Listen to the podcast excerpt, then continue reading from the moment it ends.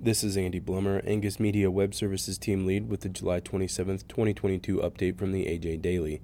Today's update includes an announcement naming the 2022 National Junior Angus Show's Outstanding Leadership Award recipient, comments from the National Farmers Union about the Next Generation Fuels Act recently introduced, and information from USDA about a new $1 billion Community Wildfire Defense Grant Program.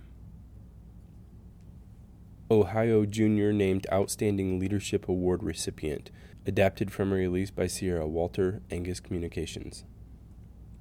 Building and honoring leaders continues to be paramount at the National Junior Angus Association. The Outstanding Leadership Award was created to honor a National Junior Angus Association member who embodies high character and holds a profound passion to serve as a leader within the Junior Association.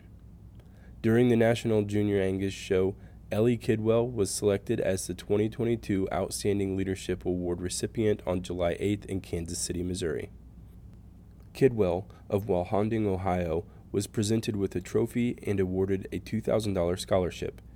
Instituted in 1994, the Outstanding Leadership Award was created in honor of Jim Baldridge, a lifetime member and supporter of the American Angus Association, to recognize an honorable youth leader. By displaying a distinct initiative to lead by example, Kidwell embodies the qualities the award was designed to recognize. Lindsey Grims Hall, Ohio Junior Angus advisor, says Ellie is an outstanding leader within the association and continuously leads by example. She pushes herself outside her comfort zone and takes advantage of every opportunity afforded to her to meet new people and gain new experiences in various facets of the industry. To read more, go to angus.org.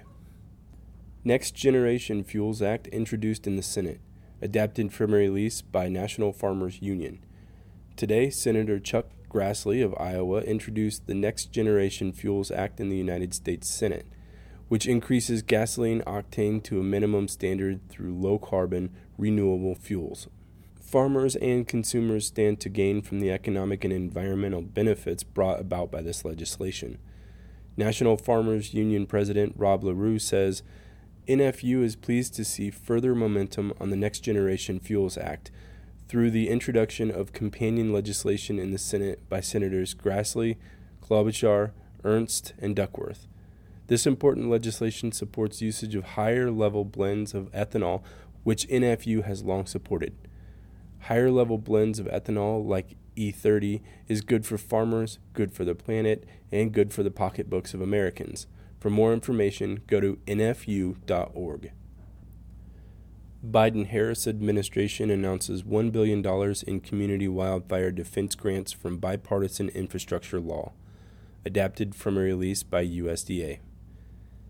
Agriculture Secretary Tom Vilsack today launched a new $1 billion community wildfire defense grant program this new five year competitive program, funded by President Biden's historic bipartisan infrastructure law, is designed to assist at risk communities, including tribal communities, nonprofit organizations, state forestry agencies, and Alaska Native corporations with planning for and mitigating wildfire risks.